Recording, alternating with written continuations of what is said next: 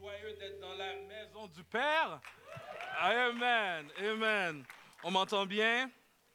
All right. Donc, bonjour, bien heureux là d'avoir le privilège d'apporter la parole ce matin et euh, le privilège aussi là de débuter une nouvelle série thématique euh, qui s'appelle Oikos. Oikos en grec qui veut dire maisonnée. Euh, dans cette série, on va aborder plusieurs euh, sujets qui découlent d'une maisonnée. On va parler des, des, enfants, on va parler des célibataires, euh, des couples, la belle famille, les pères, bref, tout le monde va y trouver son compte. Mais ce matin, en cette occasion de la fête des mères, j'ai l'honneur d'apporter un message qui porte sur les mères et la bonne nouvelle de Jésus. Et euh, le titre de mon message, c'est Un Dieu extraordinaire pour des mères ordinaires. Donc, sans plus tarder, permettez-moi d'entrer euh, dans mon message. Alors, notre texte à l'étude ce matin prend place euh, au tout début du deuxième livre de la Bible, Exode. Exode qui signifie sortie ou départ. Vous savez, ce livre est un véritable chef-d'œuvre. Euh, il nous fait part du récit historique de la délivrance par Dieu de son peuple de l'esclavage cruel de l'Égypte. Et ce livre, c'est un récit euh, qui nous interpelle. On ne devrait pas le considérer euh, comme un récit d'un passé lointain, mais plutôt comme une histoire internellement importante et pertinente pour nos vies aujourd'hui. C'est ce qu'on va voir dans les prochains instants. Vous savez, de nos jours, euh, l'Égypte euh, est une destination touristique prisée. Hein, qui n'a pas rêvé d'aller voir les pyramides et le désert du Sahara? Vous savez, la grande pyramide de Gizeh, euh, pardonnez ma prononciation, aussi connue sous le nom de la pyramide de Khéops, est la seule des sept merveilles du monde antique qui est encore debout aujourd'hui. Pendant 3800 ans, c'était la plus haute structure construite par l'homme et euh, aussi haute qu'un gratte-ciel de 50 étages. Et, ça, malgré qu'elle a été construite 2560 ans avant euh, Jésus-Christ. L'Égypte reste un lieu fascinant à visiter pour sa richesse historique et ses paysages à couper le souffle. Mais maintenant, on ne parle pas euh, d'une... En parlant de l'Égypte, on ne parle pas d'une superpuissance géopolitique, comme à l'époque par contre, hein, parce qu'à l'époque euh, du livre d'Exode, l'Égypte était une superpuissance sérieuse. L'Égypte avait des pharaons puissants. Euh, les gens craignaient l'Égypte. Et comme je l'ai mentionné, on est au début du livre d'Exode et Exode 1 sert de transition entre la Genèse et l'Exode. Hein. le livre de la Genèse se termine avec les fils d'Israël au nombre de 70 qui séjournent en Égypte et Exode débute avec les fils d'Israël en Égypte au nombre de 70. Donc Israël, euh, on voit, grandit en nombre et ce fait est présenté comme l'accomplissement du commandement de Dieu à l'humanité de se multiplier, qu'on trouve en Genèse 1, et de la promesse de Dieu aux patriarches de faire d'eux une grande nation. Le verset 8 du premier chapitre d'Exode nous présente un nouveau pharaon qui ne connaissait pas euh, Joseph. Et disons qu'il n'y avait pas les mêmes sympathies à l'égard des Israélites que son prédécesseur. Et dans le reste du chapitre, on voit Pharaon qui cherche à contrecarrer la volonté de Dieu de bénir Israël. Et par contre, euh, les projets de l'immuable je suis ne sont pas contrariés. Malgré les plans sordides, malgré l'affliction qui est infligée au peuple de Dieu, le peuple n'arrête pas de grandir. Le peuple n'arrête pas de grandir. Le texte nous dit, en parlant du peuple d'Israël au verset 12, mais plus on l'accablait, plus il se multipliait et s'accroissait, et l'on eut de l'aversion pour les Israélites. Le texte poursuit en disant, alors les Égyptiens assujettirent les Israélites à une servitude rigoureuse. Il leur rendit la vie amère par un rude travail avec de l'argile et les briques et tout le travail des champs. Et c'est à ce moment où Pharaon met en branle un plan littéralement machiavélique, parce qu'il veut mettre à mort tout garçon nouveau-né des Israélites. Et il fait le message aux, sages-femmes d'Israël, mais celles-ci ne l'obéissent pas. Et le premier chapitre du livre d'Exode se termine sur une note bien sombre. Le verset 22, le dernier verset du chapitre dit, Alors le Pharaon donna cet ordre à tout son peuple, Vous jetterez dans le Nil tout garçon qui naîtra, mais vous laisserez vivre toutes les filles. Et c'est dans ce contexte que s'insère notre texte euh, ce matin. Donc, je vous invite à tourner avec moi dans Exode chapitre 2, où est-ce qu'on va lire euh, des versets 1 à 10. Exode chapitre 2, 1 à 10. Les versets devraient paraître aux écrans si vous avez vos Bibles. Prière de bien suivre avec moi et je débute la lecture. Exode 2. Un homme euh, de la maison de Lévi alla prendre pour femme une fille de Lévi.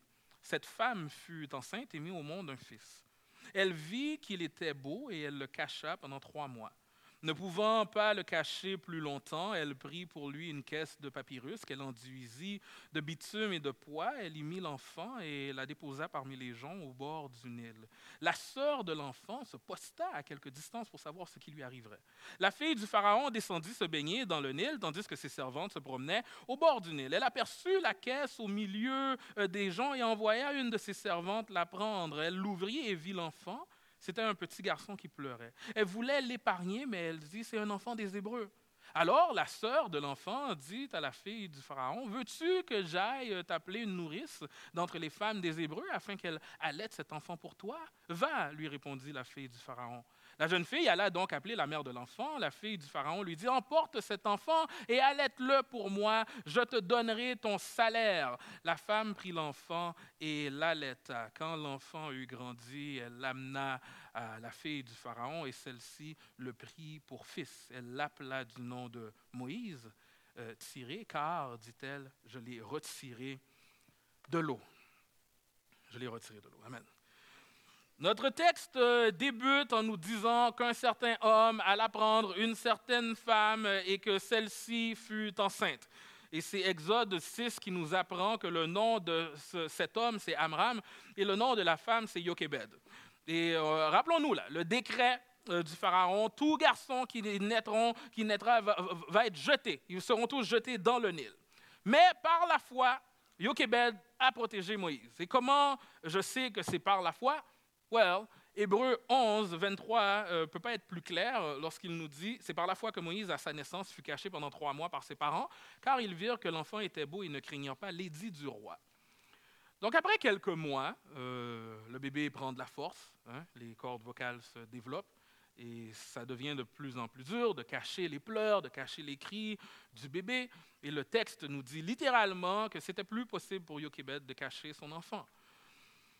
Alors maintenant, lorsque vous vous imaginez la, euh, mère euh, de Moïse, j'espère que vous ne vous imaginez pas là, une femme euh, ou disons un personnage faible.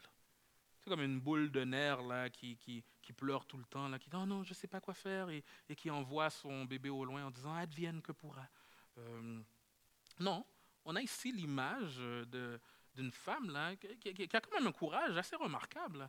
Il y a un commentateur biblique qui va dire Il est clair que la mère de Moïse a autre chose en tête que l'abandon ou l'exposition de l'enfant, car chaque action individuelle dénote l'amour et l'espoir d'une délivrance. Ce détail complexe est une belle illustration du lien qui devrait toujours exister entre l'utilisation diligente des moyens et une pieuse confiance dans la providence, au lieu de s'asseoir dans le désespoir ou dans une dépendance passive de l'intervention divine pour faire tout le travail. Tout ce qui peut être fait par la force humaine est fait. Fin de la citation. Donc on voit euh, à ce moment précis que Dieu honore la défiance de Yochebed. Elle défie l'édit du roi. Ce qui prime, c'est l'obéissance à la parole de Dieu. Et si ça veut dire qu'on doit défier la loi du pays, qu'il en soit ainsi. C'est par la foi que Moïse fut caché. C'est par la foi dans les promesses de Dieu, par la foi que, que Dieu était un souverain, un souverain bien plus important euh, que ce Pharaon, par la foi que c'est Dieu qui est digne d'être obéi, pas ce Pharaon qui veut la mort des enfants. Vous savez, de nos jours, il y a une attente, il y a, une pression, il y a, une grande pression euh, qui repose sur les épaules des mères. Une grande pression. doivent, les, mères, euh, les mères doivent gérer. Les mères doivent gérer beaucoup de choses, quand même. Euh, je me suis déjà penché là, sur le phénomène de la fatigue euh, mentale. Et vous savez, il y a des personnes qui se sentent euh, constamment fatiguées. Constamment fatiguées. Même après une bonne nuit de sommeil, il y a des gens là qui, qui, qui se sentent encore fatigués. Et semble-t-il que c'est un phénomène qui affecte particulièrement les mères. Semble-t-il que le cerveau d'une maman roule constamment et que tout ça, ça amène une fatigue mentale. Et j'ai lu un article sur le sujet, puis mesdames, je vais lire une portion euh, de cet article, de ce texte, et, dites Amen si vous vous ressentez parfois comme ce que l'article dit. On me suit? Euh, dites-moi Amen, gênez-vous pas. ok? Si, euh, donc, à travers, là, vous allez voir, à travers l'article, on s'introduit dans les pensées d'une maman. Et voici ce qu'elle se dit. Est-ce que j'ai payé la gardienne la semaine dernière ou c'est cette semaine? Ah, je dois aller chercher les, les nouvelles lunettes là, du dernier avant le début de la semaine. Ah, ma fille ne mange pas assez de légumes. Ah, j'ai raté la date limite d'inscription. Est-ce que j'ai un problème d'anxiété? Ouais, je, devrais aller consulter mon médecin. Oh, en parlant de médecin, mon fils a toujours pas ses vaccins. OK, OK, je vais appeler le pédiatre demain. Ah, est-ce que j'ai terminé son inscription à la maternelle? OK, je vais vérifier ça ce soir. Ouf, il y a vraiment besoin de nouveaux vêtements pour l'école. Il grandit tellement vite. Vêtements, vêtements. Vêtements, vêtements. J'ai oublié les vêtements dans la laveuse. Note à moi-même, chercher sur Google recette de légumes pour bébé, ajouter plus de Amen, Amen, ouais, appeler le médecin, déplacer les linges, blablabla. Bla, bla, bla, euh, L'article continuait, mais je, vais m'arrêter là, OK? Donc, c'est vrai, ça, ça se passe là, tout ça, dans la tête d'une mère. Hein? Si c'est le cas tout le temps, si c'est représentatif, eh bien, chère maman, je vous salue. Je vous salue, bravo, bravo, je vous salue, chère mère. Oui, on peut, euh, on peut applaudir. Donc vous voyez, c'est d'une évidence hein, que, ce rôle, celui euh, d'être euh, mère, vient avec une pression. Il vient avec des attentes, des grandes attentes. Je n'ai pas de misère à croire, et surtout maintenant, à l'époque, à l'ère des réseaux sociaux, pas de misère à croire que plusieurs mères regardent à d'autres et disent Ouais, elle, on dirait qu'elle a l'affaire. Pourquoi moi, j'en arrache? Pourquoi moi, c'est plus tough, c'est plus dur? On s'attend à ce que les mères gèrent. Et bien, en plus.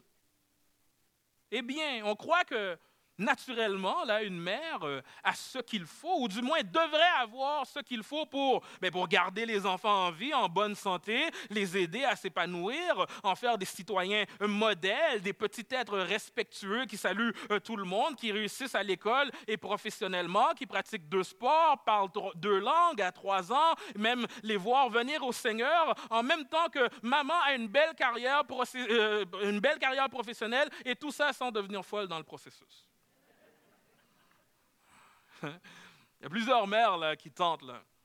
Il y a plusieurs mères qui tentent de remplir ce rôle par leur propre force. Chère maman, Jésus refuse de te laisser à tes propres forces.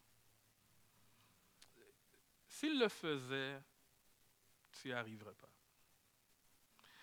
Il y a trop, il y a trop d'obstacles pour te faire trébucher. Il y a trop, trop d'embûches là pour te faire tomber. La meilleure posture que tu peux avoir aujourd'hui, chère mère, c'est celle de dépendre de Dieu.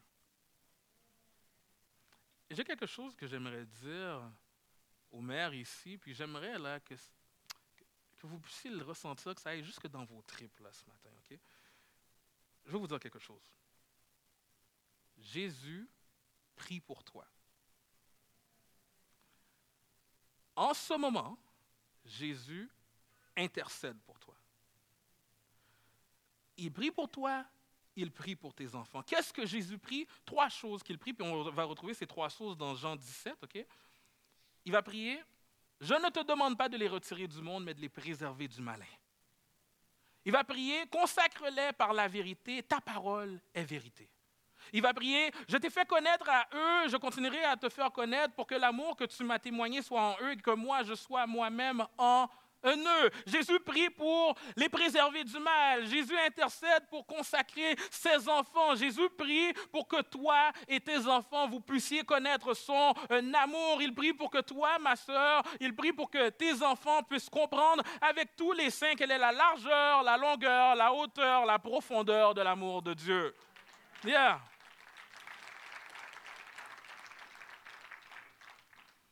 Oui, euh, l'amour d'une mère, et on pourrait se poser la question, est-ce qu'il y a quelque chose de plus fort? L'amour d'une mère n'a pas son pareil. Mais même l'amour d'une mère n'est pas suffisant pour combler le plus grand besoin de son enfant. Ça, c'est Jésus.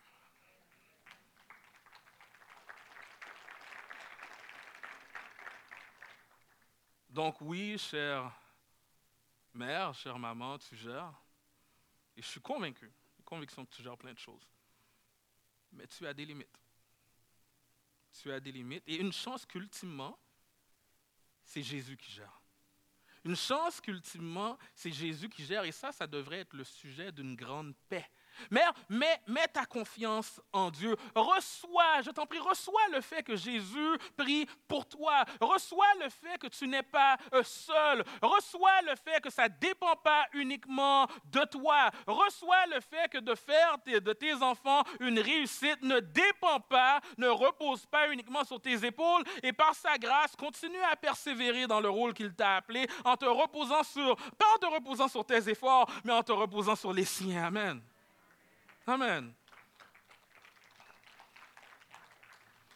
Yokebed a fait euh, tout ce qu'elle pouvait, mais elle a dû euh, s'abandonner à Dieu et le laisser le contrôle. Hein. Vous savez, le texte, notre texte, ne nous dit pas l'état d'âme, comment Yokebed s'est senti quand elle a vu son fils partir là, dans son petit panier. Mais imaginez pendant un instant la joie qui devait envahir le cœur de maman, dit Québec, quand Myriam est venue la chercher en lui disant Tu sais pas quoi? Il a été trouvé par, par la fille du Pharaon et elle, veut une nourrice parmi les Hébreux. Donc viens, viens, sois sa nourrice et en plus, elle va te payer. Donc imaginez, Imaginez, elle a passé des mois à allaiter son fils, voire des années. Les spécialistes de la Bible nous disent qu'à l'époque, un enfant pouvait être sevré à 3-4 ans. Donc Yochebed a allaité son fils pendant tout ce temps. Puis elle, elle pensait l'avoir perdu au début, mais elle l'a retrouvé, l'a nourri. Et maintenant, encore une fois, à la fin de notre texte, elle se retrouve encore dans une situation où est-ce qu'elle doit redonner son enfant. Elle doit l'abandonner entre les mains de la fille du Pharaon. Et vous savez, notre texte est silencieux, mais j'ai peine à croire que Yop Kébed a fait tout ça de gaieté de cœur. J'ai peine à croire que par moment, elle ne s'est pas dit, là, Seigneur, je ne comprends pas qu'est-ce qui se passe. Je ne comprends pas, tu me, le, donnes, tu me le, tu me le prends, tu me le redonnes et maintenant tu le reprends. Là, je le croyais perdu, il m'est revenu, maintenant il repart. Qu'est-ce qui se passe? Une mère m'a un jour dit, quand tu vois ton enfant sortir de la maison, c'est comme si c'est ton cœur sur deux pattes qui s'en va. Qu'est-ce qui se passe, Dieu? Et loin de moi de comparer là, euh, qui que ce soit à Moïse ou à Yokebed, mais par contre, je sais qu'il y a plusieurs parents ici je sais que l'inquiétude pour vos enfants est venue euh, voler bien des nuits de sommeil. Je sais qu'il y a des parents qui, regardent à, leur enfant et qui se disent euh, Seigneur, je ne comprends pas qu'est-ce qui se passe là. Je ne comprends pas.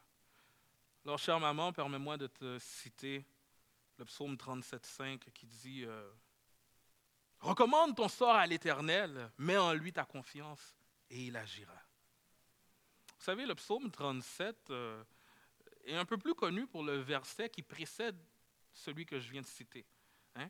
Le verset 4, j'ai lu le verset 5, mais le verset 4 nous dit Fais de l'Éternel tes délices et il te donnera ce que ton cœur désire. Et ça, ça on aime ce verset-là. Oui, oui, c'est le genre de verset qu'on va mettre sur les tasses de café, ou qu'on va encadrer. Hein. Fais de l'Éternel tes délices. Te... Et Amen, Amen. Mais le verset qui suit, disons qu'on le retrouve un peu moins sur les tasses de café. Euh, euh, ce verset-là, on le retrouve là, euh, on le retrouve plus dans la bouche des, des, gens qui se remettent à Dieu dans les moments éprouvants et qui, qui, se reposent sur la parole de Dieu en se répétant pour pas devenir fou. Recommande ton sort à l'Éternel, mais en lui ta confiance et il agira. Et c'est peut-être la parole que tu dois te répéter ce matin. Recommande ton sort à l'Éternel, mais en lui ta confiance et il agira. Recommande ton sort à l'Éternel, mais en lui ta confiance et il agira.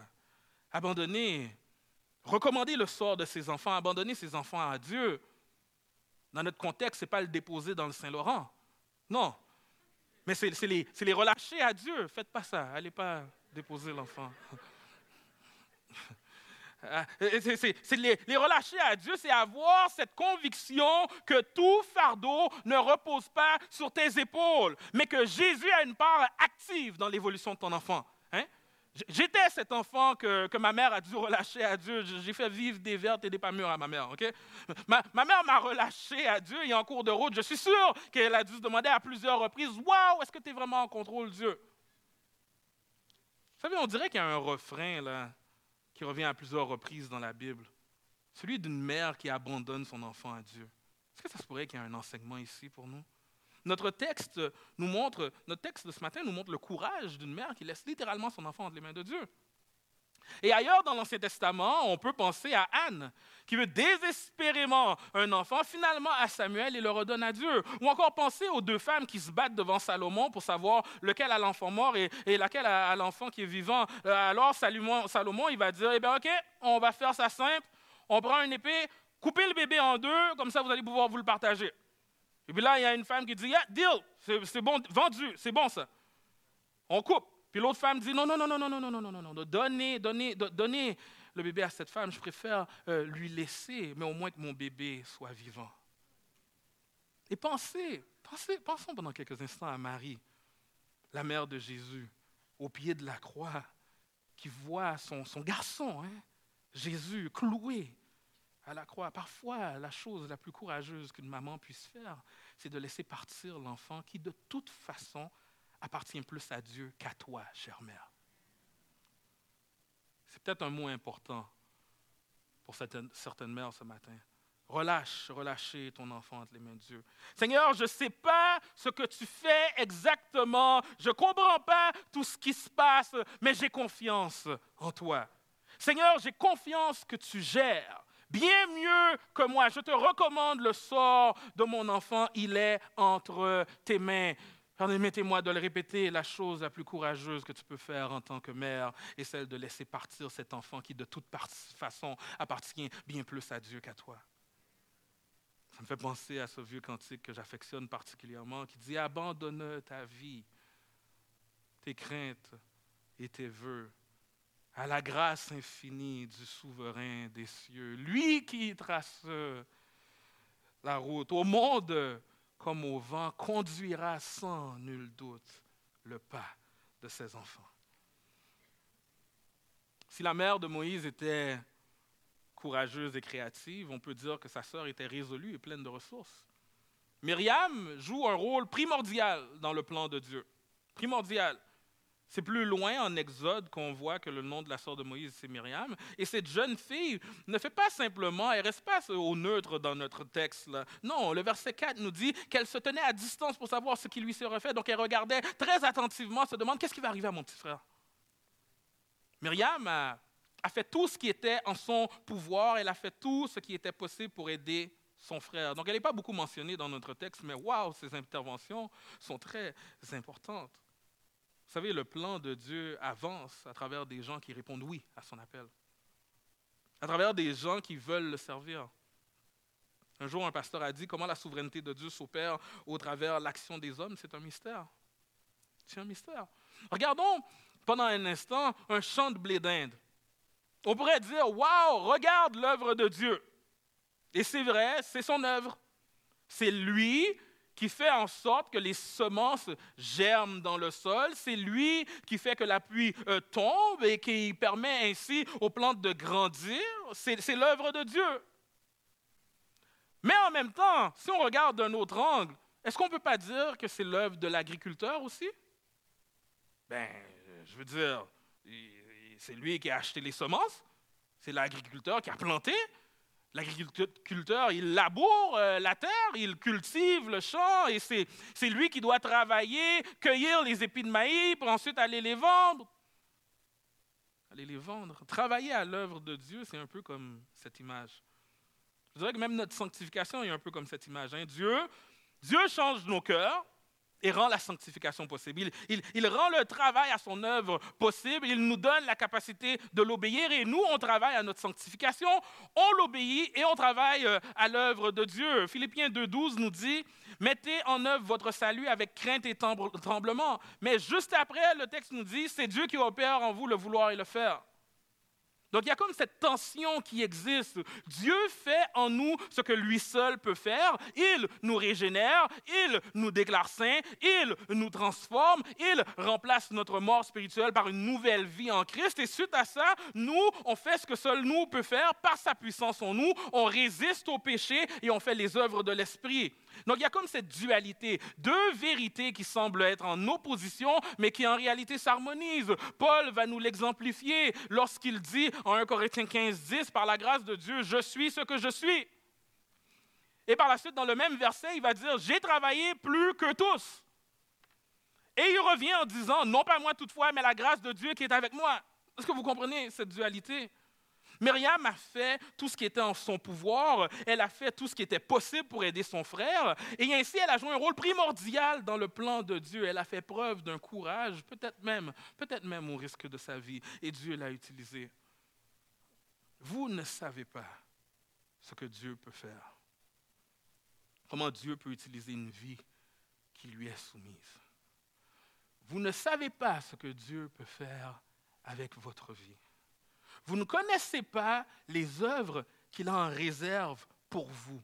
Vous ne connaissez pas l'impact que vous pouvez avoir par sa grâce. Donc je prie qu'on puisse soumettre complètement notre vie au Seigneur et qu'on puisse être émerveillé par ce qu'il fera à travers nous. Amen. Amen.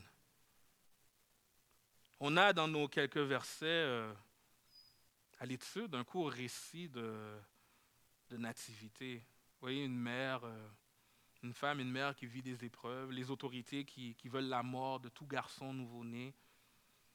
Ça vous rappelle pas un peu quelqu'un, ça? C'est pas un hasard, hein? C'est pas, pas, un hasard. Dieu, Dieu n'est pas mentionné euh, dans notre texte, mais il est tellement présent. Dieu n'est pas mentionné, mais il est tellement présent. Il y a beaucoup de choses qui se passent dans ce texte. On raconte qu'un jour, euh, Agatha Christie se demandait si les gens lisaient ses livres simplement à cause de son nom finalement. Donc, euh, ce qu'elle s'est mise à écrire euh, sous le pseudonyme Mary Westmacott. Elle s'est mise à écrire sous ce pseudonyme, mais on dit que les vrais critiques littéraires l'ont reconnu. Pourquoi? Parce que l'auteur se projette dans sa création. On retrouve une partie de l'auteur dans son œuvre. On retrouve sa signature. Et dans cette dizaine de versets, on peut reconnaître Dieu on voit la signature de Dieu. Il n'est pas mentionné explicitement, mais ne soyons pas dupes, c'est lui qui tire toutes les ficelles. Quand on regarde à la fille du Pharaon, on pourrait penser qu'elle est, on pourrait penser qu'elle est un peu naïve, la fille. On pourrait penser que la fille du Pharaon est un peu naïve.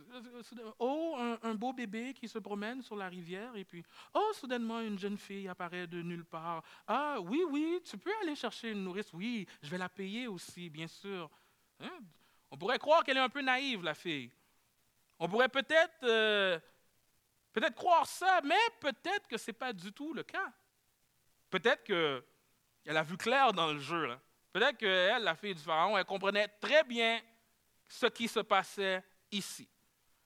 Ben oui, toi, je vois un bébé hébreu qui fait un, une petite balade sur son yacht privé sur mesure. Puis là, soudainement, là, comme ça, là, soudainement, je vois une, jeune fille des Hébreux qui apparaît de, de, nulle part. Quand je sauve le bébé, puis là, maintenant, elle me propose subtilement, pas trop subtilement, une nourrice des Hébreux. Mais oui, quel heureux hasard. Vous savez, on ne connaît pas tous les détails. Je ne sais pas si la fille du pharaon était consciente de ce qui se passait ou, ce elle n'était pas consciente, mais une chose qui est sûre, c'est que ça ne change pas le fait qu'elle a eu pitié d'un bébé qui pleurait, d'un enfant sans défense. Et regardez comment Dieu incline le cœur de qui il veut. Hein. Moïse, là, un peu ce géant de l'Ancien Testament. Là. Regardez la fragilité qui le caractérise alors qu'il était un bébé. Il repose dans un panier sur le Nil et s'il avait été laissé là, ça n'aurait pas pris beaucoup de temps là, avant qu'il meure de faim. Et si ce n'est pas euh, par la faim, ben, c'est un crocodile qui lui aurait assouvi sa faim avec bébé Moïse. Hein? Et s'il s'était retrouvé entre les mains d'une autre personne, ben, il aurait été jeté dans le Nil et cette fois-ci sans son panier. On me suit. Les pleurs qui faisaient en sorte que ses parents ne pouvaient plus le cacher sont maintenant les pleurs qui inclinent le cœur de la fille de Pharaon. Il n'y a, rien qui est laissé au hasard ici.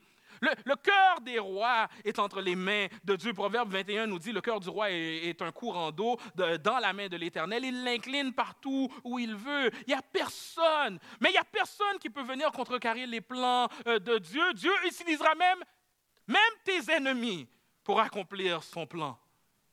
Ce n'est pas un beau rappel que ce que l'ennemi a prévu en mal, Dieu le tourne en bien? Genèse 50, 20 va nous dire, vous avez médité de me faire du mal, Dieu l'a changé en bien pour accomplir ce qui arrive aujourd'hui, pour sauver la vie à un peuple nombreux. Regardez avec moi l'ironie de Dieu. Dans sa cruauté, Pharaon cherchait la destruction du peuple d'Israël, mais sa propre fille est saisie de compassion pour un enfant des Hébreux en prend soin et sans le savoir, préserve celui à travers qui Dieu va sauver Israël. Wow!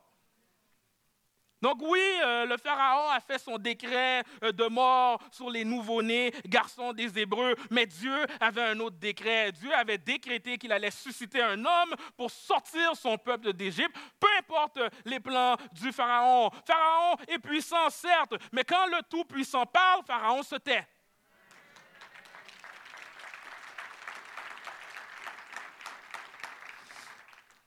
Alors, mon ami, frères et sœurs, tu peux croire que ta vie est entre les mains des circonstances ou d'un pharaon, mais non, ta vie est entre les mains de Dieu. Job 12, 10 nous dit, il tient dans sa main, il tient en son pouvoir la vie de tous les êtres, le souffle qui anime le corps de tout humain. Donc parfois, là, tu penses que c'est les gens qui, qui contrôlent ou c'est les circonstances qui dirigent. Non, non, non, non, non, non. Ami, Dieu reste en contrôle. Tu pourrais demander, tu pourrais regarder aux deux dernières années de pandémie et dire, euh, pour moi, Dieu, euh, en bon hébreu classique, il a manqué sa shot. Hmm? Pour nos amis français, c'est il, a gaffé. Hmm? Parfois, tu regardes à ta vie et, et tu penses que tu es dirigé par euh, les circonstances ou que les gens, tu es dirigé par les gens qui t'entourent, mon ami. Dieu est en contrôle. Dieu est en contrôle. Quand les drames viennent frapper à ta porte, pense pas que tu es à la merci du hasard. Dieu est en contrôle. Que tu sois un étudiant, puis wow, tu viens de te rendre compte que tu as raté un examen important, puis que ça vient changer un peu tes plans. Dieu n'est pas surpris. Dieu est en contrôle. Tu investis ton temps, énergie, argent depuis un bon bout de temps sur un projet qui semble jamais aboutir. Dieu est en contrôle. Ton poste est aboli, tu ne sais plus quoi faire, les finances, ça ne va pas bien, tu ne vois pas le bout du tunnel, Dieu est en contrôle. Donc peut-être que tu ne comprends pas, mais j'aimerais t'inviter à, repasser dans ton cœur les paroles qu'on trouve au Proverbe 16.9, le cœur de l'homme médite sa voix, mais c'est l'Éternel qui dirige ses pas. Peut-être que tu ne comprends pas, mais repasse les paroles de Proverbe 19, 21 qui dit, il y a dans le cœur de l'homme beaucoup de projets, mais c'est le dessein de l'Éternel qui s'accomplit. Notre vie n'est pas dirigée par, le décret des hommes ou par les circonstances de la vie. Et, ne pense même pas que tu as tant de pouvoir que ça sur ta vie. Va plutôt dire comme Jérémie, dans Jérémie 10, Je le sais, ô Éternel, la voix de l'homme n'est pas en son pouvoir, ce n'est pas à l'homme quand il marche à diriger ses pas. Peut-être que tu ne comprends pas pour l'instant, mais je prie qu'un jour tu puisses comprendre et que tu sois capable de dire, en regardant en arrière à tes épreuves, hmm, il était en contrôle. Il était en contrôle. Il est sur son trône. Proverbe 16, 1 nous dit, L'homme fait des projets, mais celui qui a le dernier mot, c'est l'Éternel. Dieu est souverain, Dieu règne. Il y a de ça euh, quelques mois, il y a une jeune dame qui est venue un, vendredi soir dans une de nos réunions euh, de jeunes adultes. Et quand on s'était parlé, euh, la jeune dame m'a dit qu'elle ne s'identifiait pas comme une chrétienne.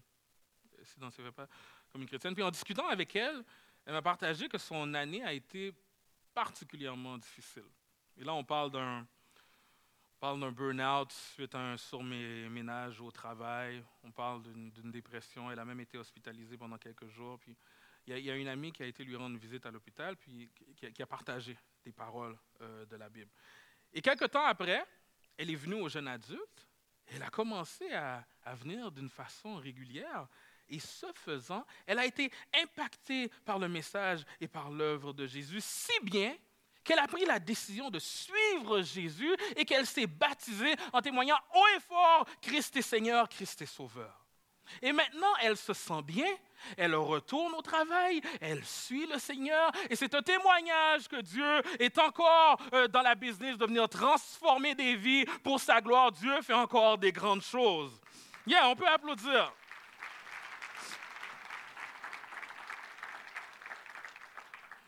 Mon ami, Dieu fait ce qu'il veut avec qui il veut.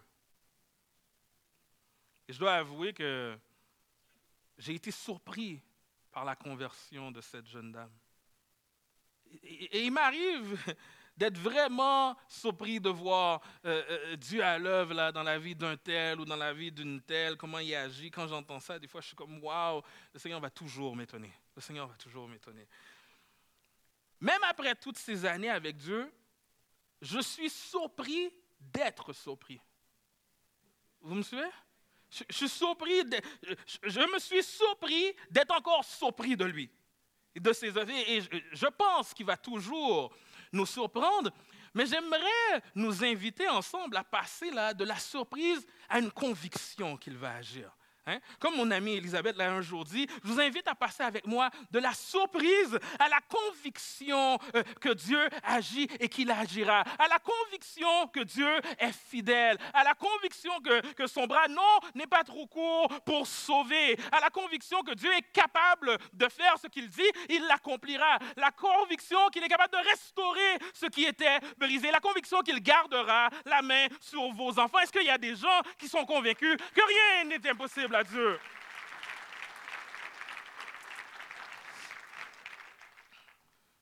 Notre Seigneur est souverain. Notre Seigneur est souverain. Qu'on puisse graduer de, de la surprise à l'attente, de la surprise à la conviction. Conviction qui va agir, qui va intervenir. Une attente remplie de foi pour, pour tes enfants, pour tes petits-enfants. Une attente remplie de foi pour la famille. Dieu est souverain. Vous savez, dans notre texte, il n'y a rien qui est laissé au hasard. Rien, rien, rien n'est laissé au hasard. Je vous invite à réfléchir. Euh, penchons-nous ensemble sur ce fait. D'une façon phonétique, vous savez, le nom de Moïse en hébreu, ressemble au verbe qu'on traduit par tirer, dans le sens de tirer hors de quelque chose. Et ce même mot, euh, ce nom phonétiquement, peut également être lié au mot communément utilisé par les Égyptiens de l'époque pour dire un fils. Donc, comme la fille du Pharaon euh, euh, sait que Moïse est un enfant des Hébreux, c'est possible, c'est possible qu'elle ait choisi ce nom pour les deux significations, donc pour l'Hébreu tiré de l'eau et pour l'Égyptien fils. L'ironie de cette double référence est que c'est Dieu qui va tirer Israël comme son fils hors de l'Égypte. Il n'y a rien qui est laissé au hasard ici. Il n'y a rien.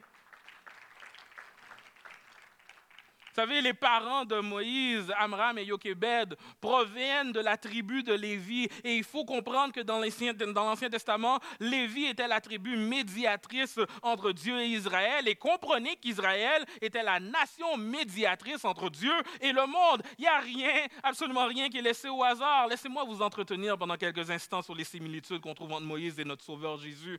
Euh, comme Moïse, euh, Jésus est né pour être un sauveur et a été sauvé d'un méchant souverain à sa naissance.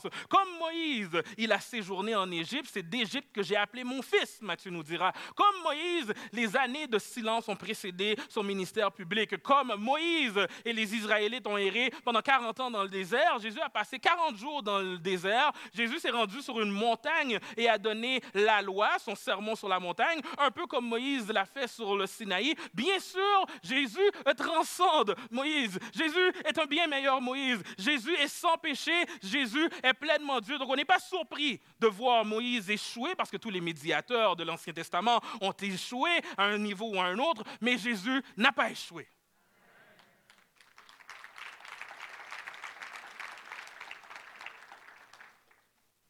Alors que j'appelle les musiciens à venir me rejoindre, permettez-moi de vous raconter l'histoire d'un homme, d'un homme qui avait une ferme, une modeste ferme. L'homme avait un cheval. L'homme avait un seul cheval. Et un beau matin, l'homme se lève et se rend compte que son cheval est parti. Le cheval est parti.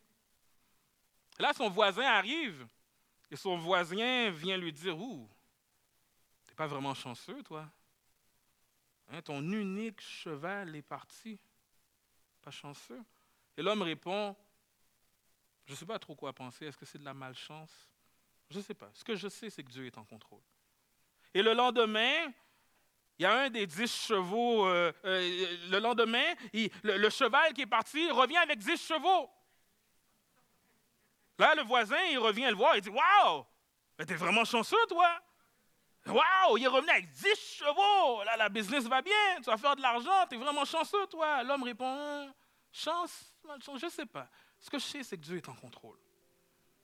Et là, le lendemain, il y a un des dix chevaux qui blesse le Fils de l'homme. Hmm. Là, le voisin, il revient le voir et puis il dit Ouais, finalement, c'était pas de la chance, ça. Hein? Ton unique fils, là, il l'a blessé. C'est qui qui va t'aider maintenant sur la ferme? Il dit ah, Ça, c'est de la malchance. Le fermier répond Chance, malchance, je ne sais pas quoi penser. Ce que je sais, c'est que Dieu est en contrôle. Et la journée qui suit, il y a une gang de malfaiteurs qui s'approchent et ils font du recrutement massif et ils veulent des jeunes hommes en forme dans leur rang et ils forcent les jeunes hommes à les suivre. Et ils, voient le jeune homme, ils veulent le recruter, mais quand ils s'approchent, ils se rendent compte que le jeune homme est blessé.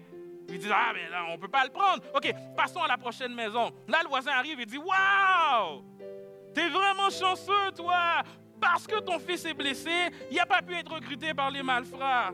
L'homme répond Chance, malchance, je ne sais pas. Ce que je sais, c'est que Dieu est en contrôle.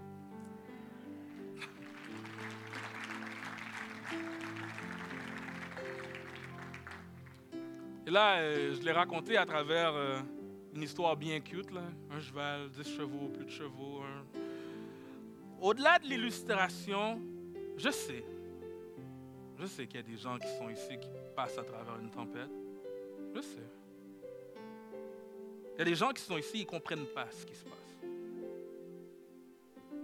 Tu ne comprends pas ce qui se passe? Il y a des gens, il y a des gens s'abrassent tellement que tu te dis, waouh, ce qui m'a oublié. Mais mon ami, je viens te dire que il n'y a rien qui échappe à la main de Dieu. Ta vie n'est pas entre les mains du hasard. Tu n'as pas à lire des signes dans le ciel Ta vie n'est pas entre les mains du hasard. Ta vie est entre les mains de Dieu. Il est sur son trône et il règne. Et j'aimerais te parler à toi qui, qui porte le poids, le fardeau d'être en contrôle des moindres détails de ta vie. Tu ne trouves pas ça lourd? Tu ne trouves pas que c'est lourd à porter? C'est dur de tout contrôler. Tu sais pourquoi? Parce que ce n'est pas ce que Dieu a voulu. Dieu ne t'a pas conçu pour que tu portes tout tout seul. Notez bien, avant même l'irruption du péché dans la Genèse, Dieu a conçu les hommes avec des besoins. Dieu a créé l'homme avec un besoin de lui. Alors, ce que j'aimerais te dire ce matin, c'est commence à relâcher ta vie entre les mains de Dieu? Commence à relâcher les détails, les événements. Place ta confiance en Dieu. Parce qu'il est un bien meilleur chef d'orchestre que toi. Il faut se dire que Dieu est en contrôle de nos vies. Il est souverain. Je ne suis pas à la merci euh, des circonstances ou euh, de la vie ou d'un pharaon. il faut qu'on fasse confiance à Dieu. Il faut articuler une confiance à Dieu. Il faut être capable de dire Dieu, je ne comprends pas ce qui se passe. Dieu, tu me pousses à prendre des décisions que je ne comprends pas euh, comment ça va être beau après ça. Dieu, je ne suis pas en accord avec la façon que tu veux guider ma vie, mais une chose que je sais, tu es souverain, tu es Seigneur, tu es assis sur ton trône, tu et tu règnes sur moi.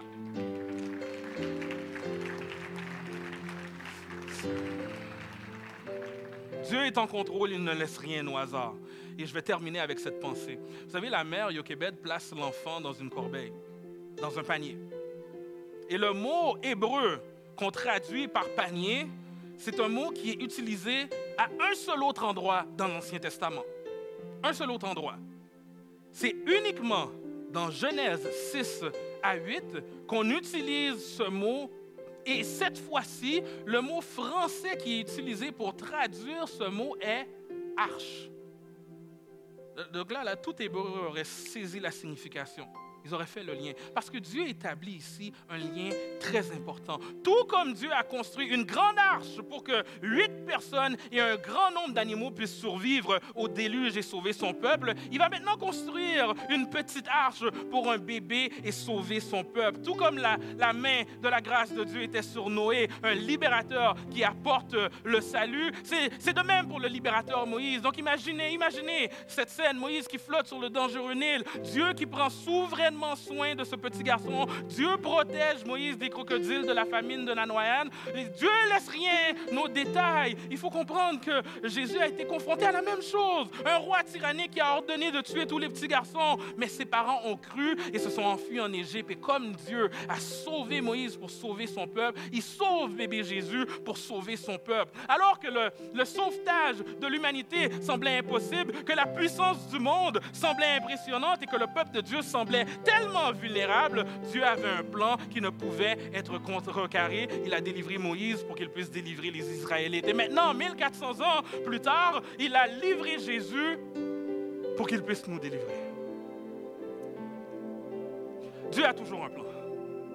Dieu a toujours un plan, Dieu est souverain, Dieu ne laisse rien au hasard. Et ça, c'est la bonne nouvelle, ça, la nouvelle qui est surprenante. Et la nouvelle encore meilleure et plus surprenante est que Dieu a utilisé la mort du Messie, son propre Fils, pour nous sauver de nos péchés. Cet événement qui semblait anecdotique à l'époque pour certains, la mort d'un homme sur une croix, a changé le cours de l'histoire. Et la bonne nouvelle, c'est que ce matin, cette même croix peut changer le cours de ton histoire. Cette même croix peut changer ta vie.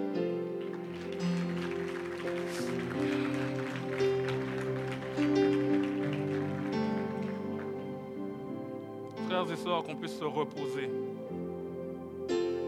dans l'action salvatrice. Qu'on puisse se reposer sur l'œuvre de la croix qu'on puisse mettre notre confiance en lui, qu'on puisse lui recommander notre sort, qu'on puisse recommander le sort de nos enfants. Nous reposons entre ses mains. Amen. Qu'on puisse se lever ensemble et aller dans la